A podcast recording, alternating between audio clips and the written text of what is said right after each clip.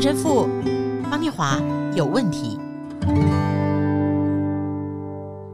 嗨，陈神父方念华有问题，我是念华。嗨，大家好，新年快乐！我是陈若石陈神父。好，今年的来喽，今年农历年很很爽哈，大家过到现在星期三还有好几天哦。是啊是啊，大家摸八圈有没有赢钱呐？美食有没有吃很多啊？电视节目有没有看串流有没有看得很爽啊？不要吃太多油脂的东西哦，很难啊。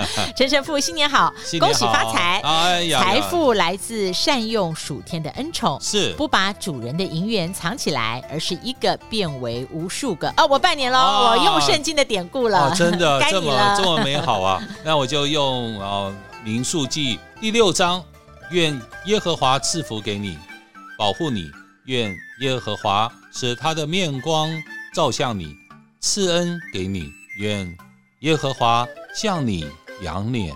赐你平安，新年快乐，一切平安，嗯、好美哦，阿门。今天呢，我们是兔年说兔哈，整本圣经里面啊，我翻来覆去，是兔子出现几次？我又查考，有位牧师说只有两次，而且都是提到兔子的不干净，可能不一定，呃，不一定是不干净了。好，我们先一起来听听看，《立位记》十一章第六节，兔子。因为倒嚼不分蹄，就与你们不洁净。另外一个是《生命记》十四章七节，但那些倒嚼或是分蹄之中不可吃的，乃是骆驼、兔子、沙帆，因为是倒嚼不分蹄，就与你们不洁净。哎，神父，我看到查考说成语关于兔子哦。真的都是负面的意思啊！哇，兔死狐悲，嗯，兔死狗烹，守株待兔，狡兔三窟哈。但是呢，中文就是这么有意思，是。所以呢，这元月开始，大家都用有趣的谐音，发现兔子也变出很多吉祥话哈。像我们那个神父一开始就说“红兔大战”，红兔，还有“兔飞猛进”，是前兔似锦，扬眉吐气，对，大展红兔哈，奋发兔强，哦。这样还蛮多谐音可以变的哦。对呀、啊，刚刚恩兔报又来一个。我想我们的神父中文是很强的哈。我们用兔子的这些生理特质啊、哦，兔年说兔，我们这节目怎么从信仰的角度来联想呢？还有那个什么道教不分题跟不洁净，到底是什么意思？我自己本身觉得，在兔子当中啊，兔子它本身说实在话，它是蛮敏感的。对、嗯、对，对不对？所以。我觉得兔子自己本身，它有这样子的一个敏锐性，尤其它的鼻子。那你看，那兔子鼻子也常常在那边抖动的啊，那种它的鼻子是那样子的灵敏。那我觉得我们自己先要学习兔子的灵敏性，嗯，而且它可以随时去感受，然后随时在生活当中可以闻到上主的味道。阿门。我觉得第一个。那兔子的那须好像触感也是非常强烈的，或许像猫咪一样。啊、对对，所以这个触感强烈，它可以马上可以去 sense 到 sense 到环境，我觉得呃，方念华刚刚讲的很好，所以我是觉得哦，这也是一个我们自己要去想的，就是我们要去学习哦，兔子。那我去稍微查了一下，对，我们要对于环境里面有神的触感。让神在环境里面触动我们，是是是，是，这就是我觉得我们要很清楚的去感受到。然后不止他自己本身，我感受，他说他的味觉比人还要灵敏，他的味觉细胞哈比人还要多，所以他可以滋味尝尝出那个滋味，而且他可以马上分辨出他进来的滋味，马上知道这是什么样的滋味。啊，我觉得这也是一个蛮特别的，在这兔年，嗯，这兔年这他可以去体验那个滋味，而且他可以记住那个滋味的味道，所以他可以马上去分别记住，而且区隔区隔它的那个不同的滋味。哎，我觉得我们生命里面的，在一个信仰跟一个神之间的关系，或是跟人之间的关系，那产生的那个滋味啊，我觉得哎，这个。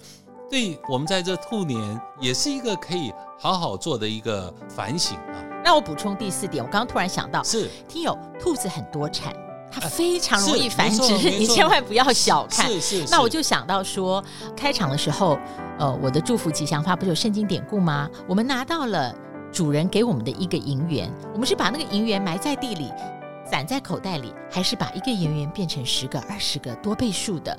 呃，兔子的多产让我想到，我们怎么样把我们的恩赐成为恩典，是可以编点成册。对，所以 兔子真的是多产，然后兔子呢？它又喜欢静的环境，所以你看兔子养兔子啊，它你看基本上你到兔子的那些养殖场，你都不会去听到太多的嘈杂声音，或者是兔子都是很安静的，所以基本上兔子是处于一个安静的环境。说实话，兔子本身自己也一直喜欢自己的身体或环境是在一个干净的呃环境里面，所以静。静两个特质，一个是安静的静，一个是干净的净。静静是兔子的另外一个角色啊，它的特质。那我们在信仰生命里面，也可能需要在二零二三年更去让自己走向这两个静，嗯嗯，宁静和洁净。哎，那我又联想到一个，刚刚神父一开始讲到嗅觉，我脑海里面就有一句话，我希望是圣灵光照我想到的，是就是兔子的嗅觉。非常的灵敏，是他很多时候他去感知环境呢，其实由他的嗅觉来分辨。我想我们在这个兔年，我也要提醒自己舍掉我的视觉，因为当我们的视觉一直环顾周围的时候，哦、我们就不能够用我们的嗅觉闻到味道。味道在圣经里面是很特别的，是因为圣经里面说牧羊人说。我认得我的羊，我的羊也认得我，而牧羊人身上，嗯，就要有羊的味道。味道是是是，我觉得的的确确在我们的生命的啊、呃，要去不断的去开发我们灵性的嗅觉，我们不要只用知性的视觉。去看察这生命的所有的一切，或只用生命的视觉去重视我所看到的这一切。对，因为避免眼花缭乱，是其实是一个静静的开端。啊、太美好了。其实神父我后来有查到，哎，我想诗篇上也有哦。那我这里是用思高本的，呃，诗篇圣咏一百零四章十六到十八节有提到兔子，上主的乔木，饱餐水泽，黎巴嫩香柏，主手所植。鸟类在那里垒窝筑巢，鹤群以树梢为家安卧。高山冷岭做羚羊的洞府，绝壁岩石做野兔的居所。神父啊，兔子能够知道藏身绝壁岩石才安居。在兔年一开始，您要怎么样引申鼓励我们？哦，这两句话我觉得在圣经里面有时候啊说高山峻岭和绝壁岩石哦，岩石洞。这种岩石洞有时候从某些角度来讲，好像也反映出耶稣的复活。啊、耶稣整个的生命到最后，耶稣被埋葬在石洞当中，然后还用石块把洞啊 堵住住，然后耶稣从这样石洞里面复活起来。所以兔子在这样子的一个活动里面，兔子就是一种复活生命的象征。所以我们在。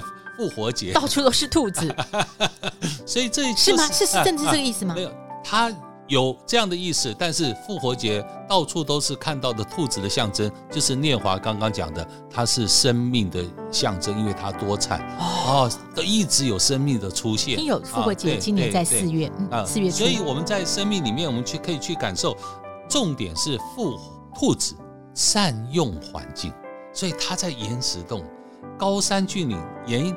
是羚羊的洞府，兔子就用这样子的绝壁岩石做它的居所。因为高山峻岭是羚羊的洞府，我还能够想得到，因为羚羊嘛，以前我们不是说季正女士是飞跃的羚羊吗？对，对，对不对？对，跑得快。是，所以我读到最后一句，我觉得妙了。对，我们常说在台湾，我们最喜欢讲误入丛林的小白兔，感觉它很弱，然后随时会被吞噬。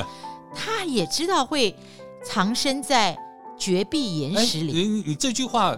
就圣经讲的那应该没错啊，他就是因为在绝壁岩石里面，所以误入丛林才是错的哦啊！对，你说跑到丛林里面去了呢？这这是重点是在这里啊，对不对？所以他是在那个绝壁岩石里面，他善用天主所赐的环境。所以我觉得这句话是让我们去反省，兔子是非常懂得善用环境，而且这环境是天主给我们的这绝壁岩石的环境里面，我们还可以成为安居的处所。我们在这里面走向一个新生命的复活，我觉得那都是很重要的。所以最后让我们去反省兔子的两个耳朵，两个耳朵长长的，它的听觉是那样子的灵敏。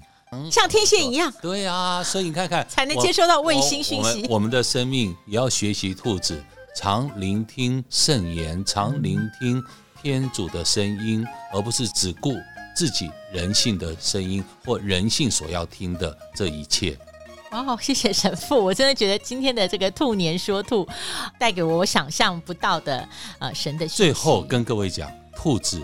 肉很好吃，因为我在欧洲的时候最喜欢吃的是兔子肉，因为在炖炖兔肉，对对，他们到了复活节最有名的菜就是炖兔子肉啊，那真的是美味。所以兔子本身自己也可以提供美味，我觉得那是一个另外一个生命的提醒。我们在生命里面可以提供别人的。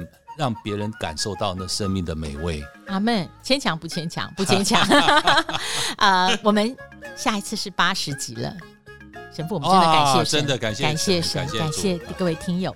复活节还有兔子的象征，我们四月再聊喽。新年快乐，新年快乐，宏图大展。